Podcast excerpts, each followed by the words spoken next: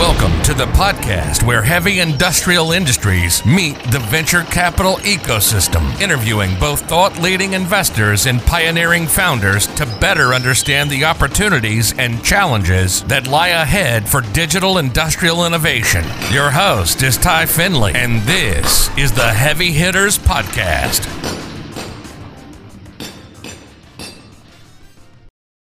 Tom Chi joins us today from San Francisco. Tom is the founding partner at At One Ventures, which breaks, backs early-stage companies using disruptive deep tech to upend the unit economics of established industries while dramatically reducing their planetary footprint. Previous to founding At One, Tom was a founding member of Google X, where he led the teams that created self-driving cars, deep learning artificial intelligence, wearable augmented reality, and internet-connected expansion. And prior to Google X, he played a significant role in established projects with global reach, including time at both Microsoft and Yahoo. He has also spent time in the developing world and via social entrepreneurship accelerators has mentored thousands of entrepreneurs working on global development issues such as access to clean water, electricity, education, healthcare, and employment. And some notable digital industrial investments include Ipscore, Q B Technologies, Material Evolution, and Mighty Fly. Tom, it's great to have you on the show. I'm looking forward to this. Welcome to the Heavy Hitters. Yeah. Uh, thanks for having me on. Right on. Well, we always start with some background and I give my short snippet, but give us more of that color commentary on your journey and, and what's a pretty incredible story that led you to launching At One Ventures. Yeah. So I started my career uh, doing a lot of stuff in advanced science and engineering research. So started my career as an astrophysical researcher at age fifteen, studying active galactic nuclei and star forming regions in the infrared.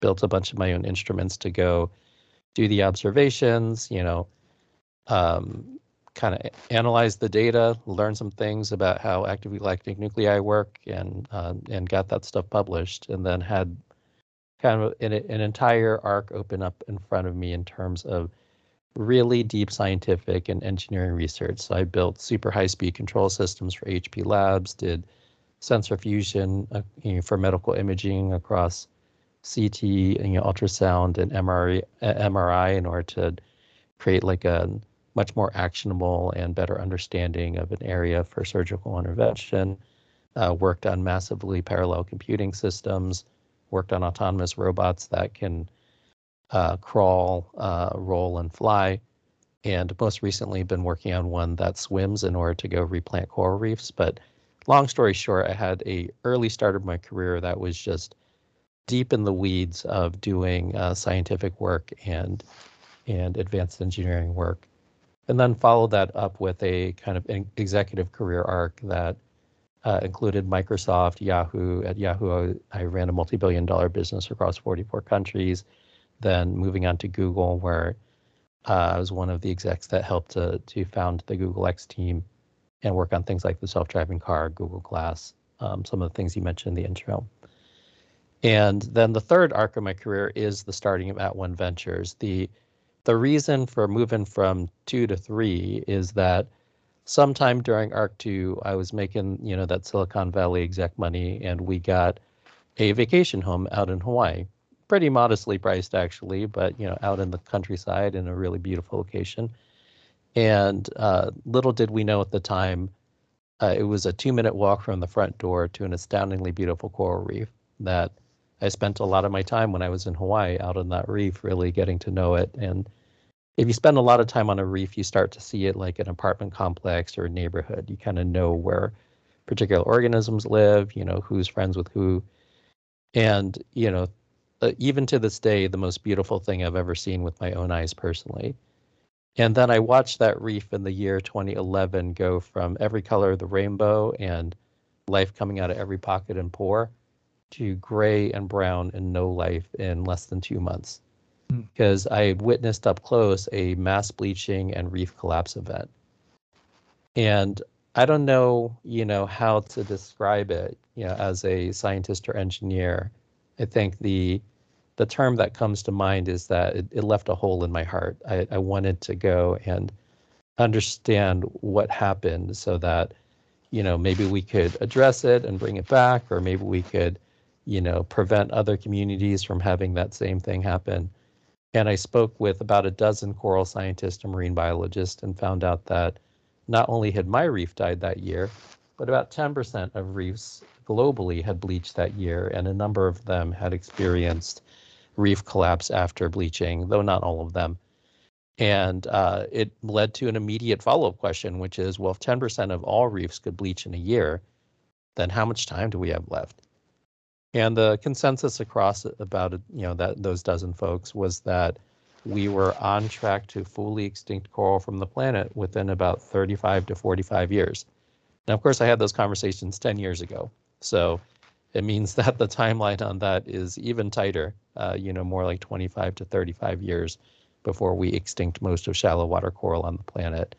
And when we do that, we will instantly extinct twenty-five percent of all species that we know of in the ocean that live directly on the reefs, and about ten to fifteen percent more uh, percentage of the species in the oceans have their food chain or reproduction chain linked to the reefs, even if they don't live directly on the reefs, which means that we're on a very short trajectory to extinct about twenty-five to forty percent of the ocean.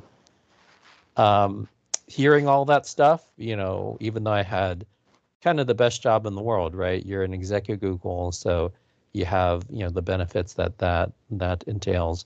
But you also, I was getting to work on amazing things like a self-driving car. I was getting to work on amazing things like new approaches to artificial intelligence and so so on and so forth. And you know, there was something about that arc of things that made me take two steps back, and I basically realized that, well, hey, I mean, we could invent a self-driving car this decade, or we could invent it one hundred years from now, and life would kind of go on. But if we didn't do what was required in the next thirty years for coral, then that would just be the end of it. That would be the end of its uh, of its trajectory on planet Earth. Uh, I mean, some of the coral scientists said, well, maybe coral will re-evolve, but it's going to need like ten to twenty million years. I don't know. Uh, the odds I would put down on humanity lasting for ten to twenty million more years. I, I hope we do. But um, but I, I had that kind of realization that, like, I could apply a bunch of my deeply technical skills to things like a self-driving car, but maybe they don't have as strong a time and time element in terms of when they need to be done in history uh, versus some of the things that we are now kind of confronting on the ecological side because of the industrial decisions we made before. So At One Ventures basically launched from all of that to go address, you know, the the ultimate disconnect, right? If you go and talk with people and just interview people about how they feel about nature, you're going to go, you know, if you grab one hundred random people, you're going to have on average very positive sentiment toward nature, you know, typically ranging from people feeling neutral to super loving nature, like nature, you know, one of the most beautiful, important things to them.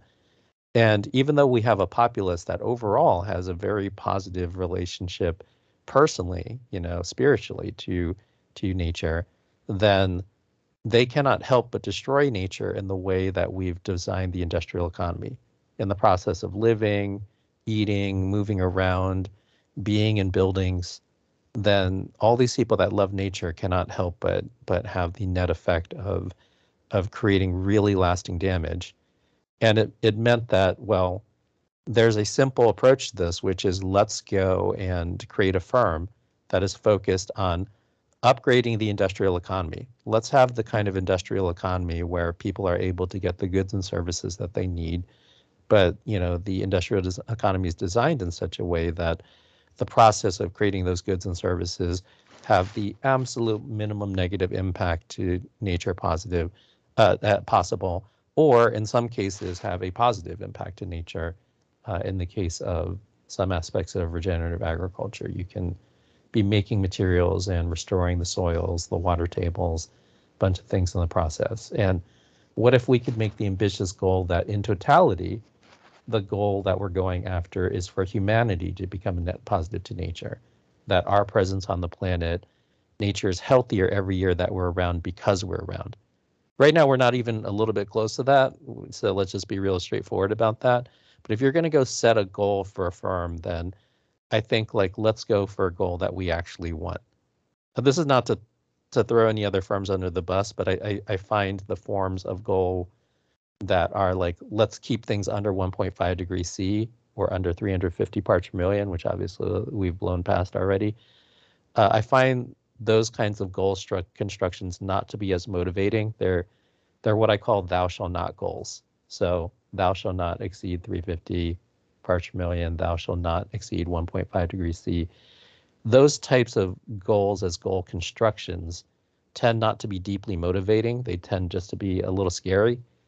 And I think in order to go solve the climate issue, then I'm not saying that being a little scared is not, you know, c- couldn't be helpful in some cases, but I think the human system, you know, wants to have all of it. It wants to have the ability to be creative and excited and motivated and engaged. And a goal like helping humanity become a net positive to nature, I feel, is more squarely uh, in that possibility.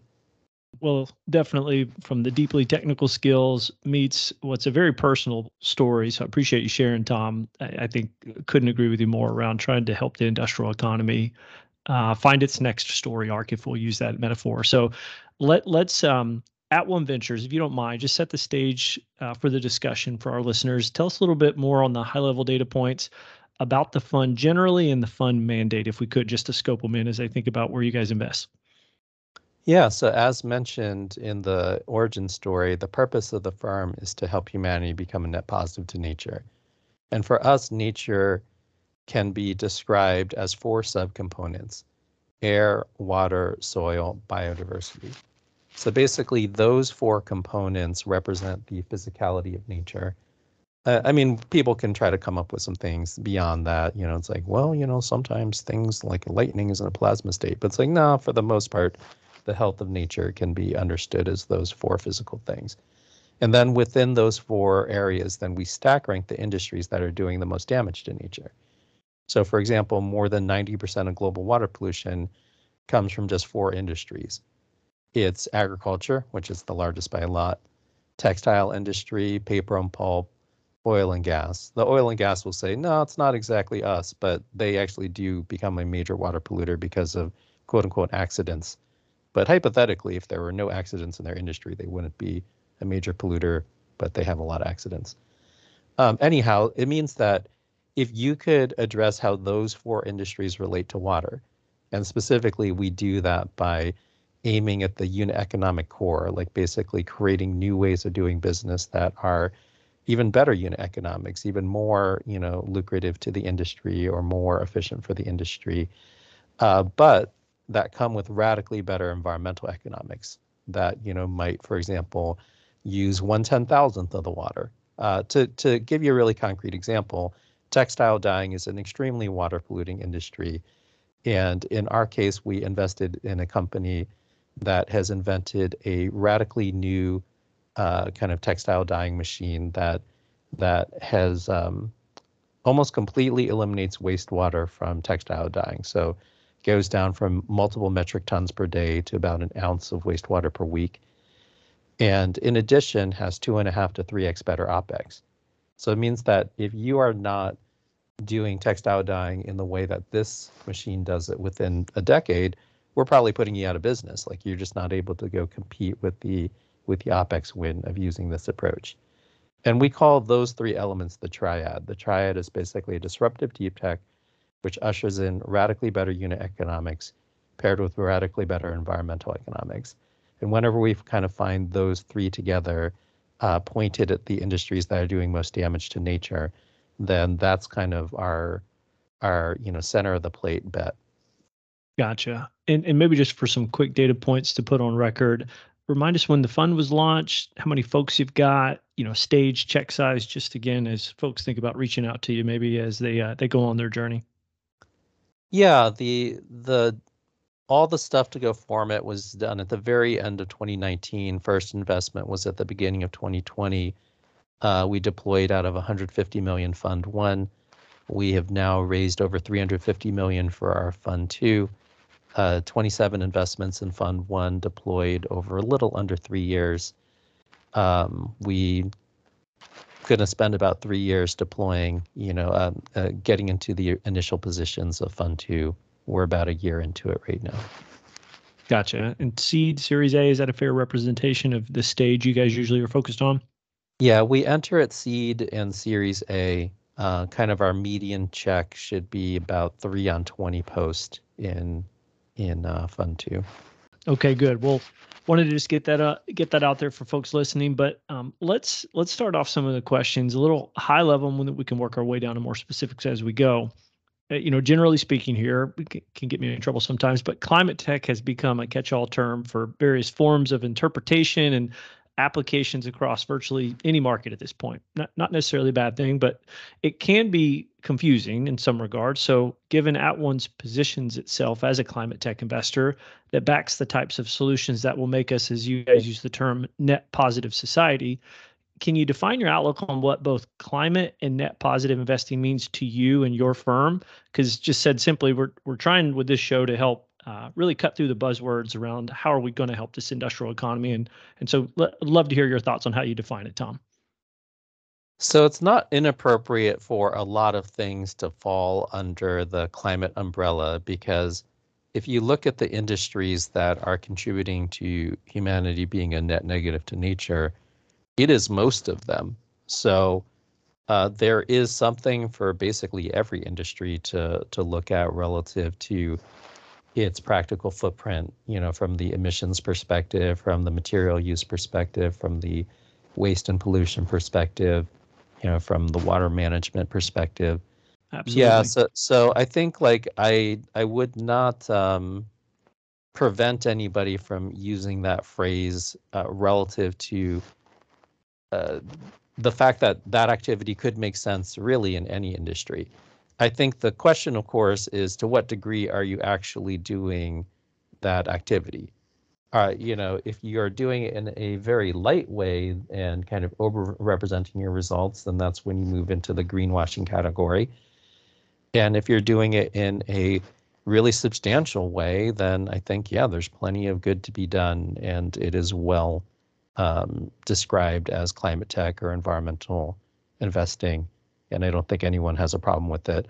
I think, you know, we uh, in the industry, people are, are a bit wary of greenwashing because there were so many folks that initially came to it from the other side, where just like marketing and P R departments trying to score an easy win by, you know, turning a headline in a particular way or spending five thousand dollars on a pilot in order to go say they're doing something really good for the world, uh, when in practice, you know, the actual marketing spend to get it in channel was a million bucks. Well, you only spent five thousand dollars on the good thing, and then you spent a million bucks getting it in channel. Whoops.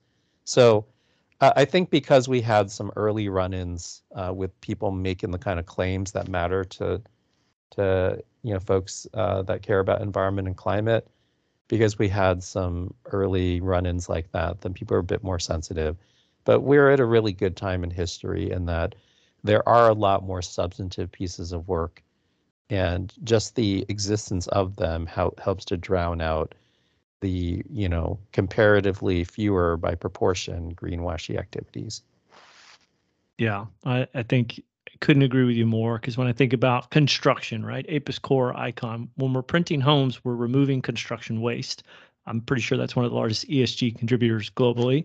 If we're moving trains, planes, and automobiles around more efficiently, less C O two emissions, or if we're getting our industrial complex uh, better localized, more efficient, uh, greenhouse gas complexes go with it. So I, I, all for the words, right? Semantics in some regards, but I think your point of are you really making an impact is is something that people have to dig deeper on. So, lots of work ahead for us, and and maybe um, uh, I mean, I'd I'd be even more intense on it, which is every single business on the planet has an impact. It's just, are you spending any time understanding what that is and taking any responsibility for it, right? Like no matter what kind of, and you know. Some of it is just that people are not that interested in understanding what their impact is, because they'll be like, look, I run a digital enterprise SaaS business. What could my impact be? And it's like, well, your thing uses electricity, requires, you know, servers, like requires, uh, which required physical material to go build. You know, there is uh, whatever. You can you can just ch- trace through the mass energy balance of what changes in the world because your thing exists, and then work out what the impact is. So even the lightest businesses have an impact, and I think there's the question of Are you interested in what that is? And if you do find out what it is, are you doing anything active about like uh, putting it into the best spot that your organization could be, you know, relative to that work? Well said.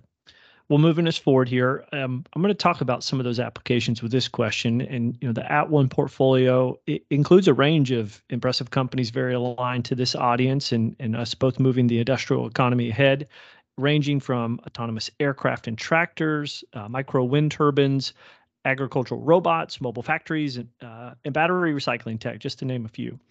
And so given that you've come in at the early stage, say seed series A, and your stated focus is on backing, in quote, disruptive deep tech to upend the unit economics of established industries, in this current market environment, how do you look at and get comfortable investing in businesses that are often very capital intensive, though didn't always have to be, in order to prove out and scale over time? And, and with whatever you're looking at to find those, what are some of those characteristics you're looking for in these young, young companies that are helping signal to you that they have the team and the tech to, to succeed in developing these significant novel solutions that are attacking legacy industries? I know that's a lot, but would love to see how you're how you're looking at it and how you define it. Yeah, on the tech side of it, then we start from a physics fundamentals approach, which sounds like maybe more sophisticated than you need, but it actually is extremely clarifying.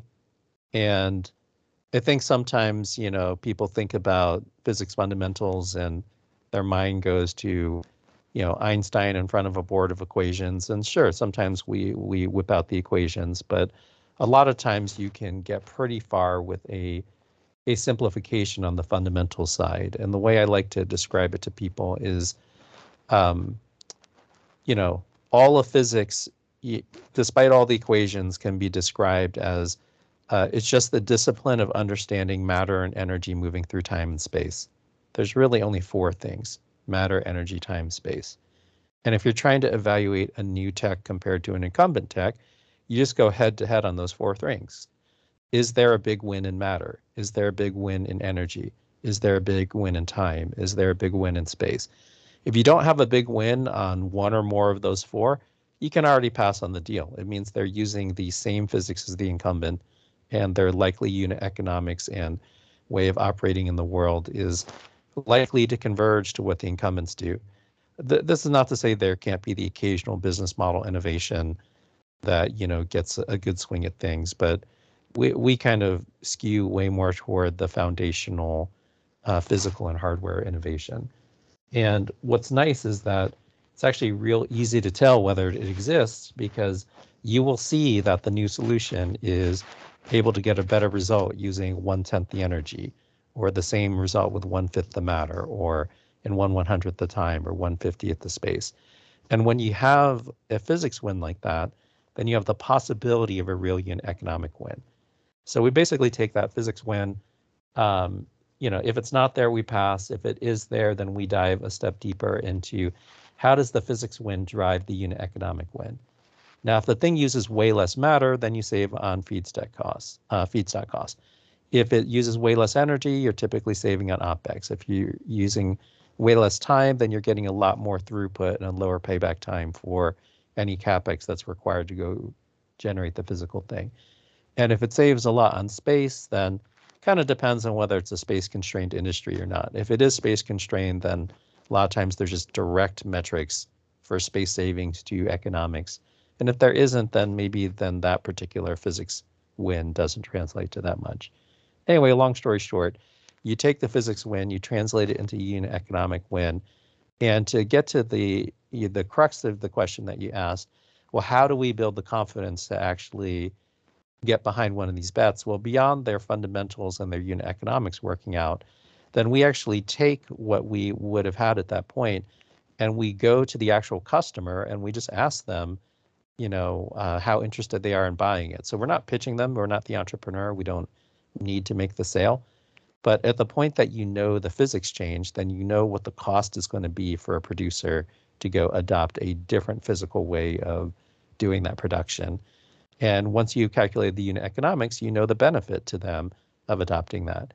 So we just kind of present the the physical and the unit economic change, the cost and the benefit, in this kind of flat way to them. And then there's three possible responses.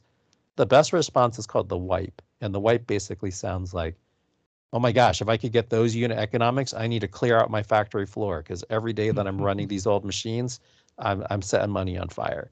And you can see why we're excited to invest in that. Second best is the dominant replacement. And that basically sounds like, oh, you know, you got something really compelling here. Tell you what, every single year I upgrade or age out ten to fifteen percent of my equipment. And from now on, you guys are the only, you know, only thing I'm purchasing for those upgrades. And we'll still invest in that. And then the third one is called the discretionary. And that basically sounds like, hey, every year I upgrade to ten to fifteen percent of my equipment, and you guys are a good choice out of four good choices. We're typically passing on the deal at that point. So while most of, of you know, venture is kind of fine to be in a bunch of discretionaries, oh, I have I back this enterprise SaaS company that does procurement. That's like the fiftieth enterprise SaaS company that does procurement. Like, why, why is anyone going to pick yours versus another, right? Like in the deals that we do, it's all physical things, and we don't want to be in it unless it's a a wipe or a dominant replacement kind of market condition. Now, the way that this loops back to your initial question is if you hold the bar this high for everything up until this point, then there's a lot of ways to go finance the company that would include raising way fewer equity dollars than one would expect. Because basically the characteristic of if something can get through all those gates, then it tends to be supply limited as soon as you actually make it available to the market. Because market's not dumb. Like if there's something that's going to reduce the OPEX or, you know, uh, of their industry by a factor of two or three, or improve their margins and profitability by a factor of two or three, then a lot of people are going to want it pretty quickly. And to the extent that you can start to bring something to market that's intrinsically supply limited, then you get into this really fortunate situation where addressing supply limits is only a debt level risk. It basically includes facility bring up, spending money on COGS and inventory, you know, setting up, you know, productive capital equipment for the production process. That is all debt level risk. Debt lenders basically lend against those sorts of activities because if you know the thing that you're making is going to sell, then that's only a debt level risk to go set up those lines. But if you can get to a really interesting realization because you're because being supply limited, people are going to buy every single bit that you make. So it means you can get to a really interesting kind of uh, revenue velocity curve. If you can if you can use that to get to a really compelling exit, well, you're basically getting to an exit at debt level risk with an equity level return. And that's effectively what we that what we do in our system um, over and over. We kind of look for the unit economic wins that are going to kind of wipe the deck of an entire industry, and then we de-risk them through late stage engineering and manufacturing so we can get into that moment of being supply limited. And then from there, there's actually lots of ways to finance the company. Sure.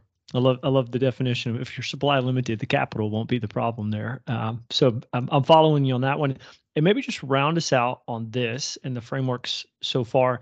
When it comes to the team, just out of curiosity, you know, there's some on the camp of they need deep, deep domain experience, exactly the market they're targeting, or highly technical founders that'll figure out the market, or a blend of both. Do you have an archetype that you found more advantageous or not, Tom?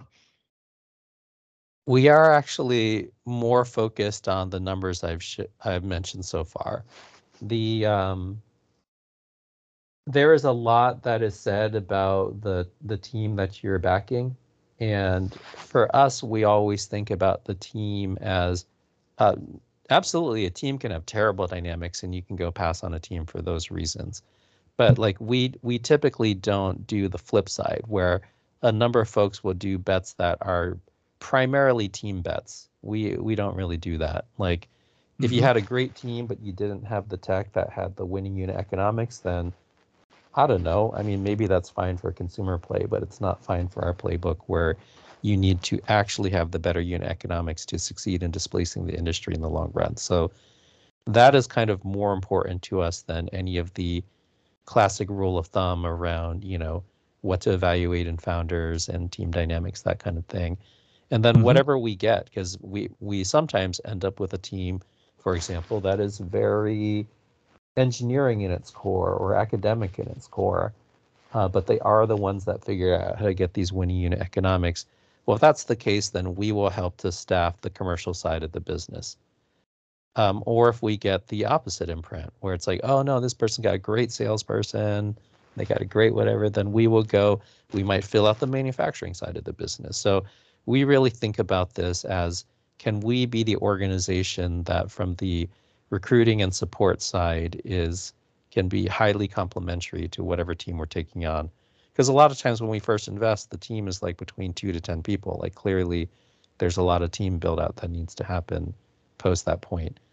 So don't obsess over, you know, all these checklists over what this founder needs to have. It's like, you know, no, like if it's workable, then let's start with what you have and let's see how amenable everybody is to kind of building out the rest of the stack. Yep. Well, stays very true to how you answer the questions. And and maybe, Tom, last part of this, we'll always wrap up with a little quick hitter section, a little Q and A. So if you're ready, we'll jump in. What is the number one thing you look for when you're evaluating a founder within this ecosystem? And I know we kind of talked on this a little bit, but I am curious to hear uh, your outlook.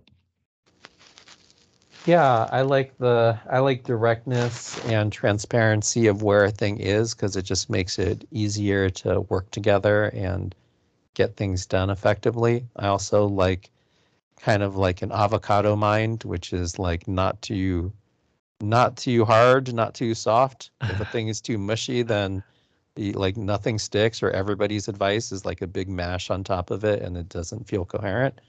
But if things are too hard, then even when really helpful things are being put forward, then the entrepreneur is not picking any of it up. And, you know, they might as well be executing in a vacuum. Like sometimes you're still, you still luck out and they just happen to have picked exactly the right plan. But most of the time that's not the case. Like people mostly are stronger when they're able to take in input at key points uh, where there, there might be multiple options or or consequential, you know, pathways that are being taken. So that kind of in-between spot, like firm enough to get a plan done once it's been decided on, but but smushy enough to be able to absorb a bunch of input in the process of creating plans. Right, avocado mindset. I haven't heard that one before. I like it. Um, one resource, uh, could be a book, podcast, blog, whatever you recommend to our audience to to follow in this broader ecosystem. I really like the podcast For the Wild by Ayana Young and team. I mean, the thing I like about it is that it really takes the the relationship between humanity and nature. It really looks at it from a high integrity point of view, and it touches, you know, all the way to the philosophical, all the way down to, you know, indigenous practice, you know, all the way through to the the different foundational thoughts of how business is intersecting with environment or not.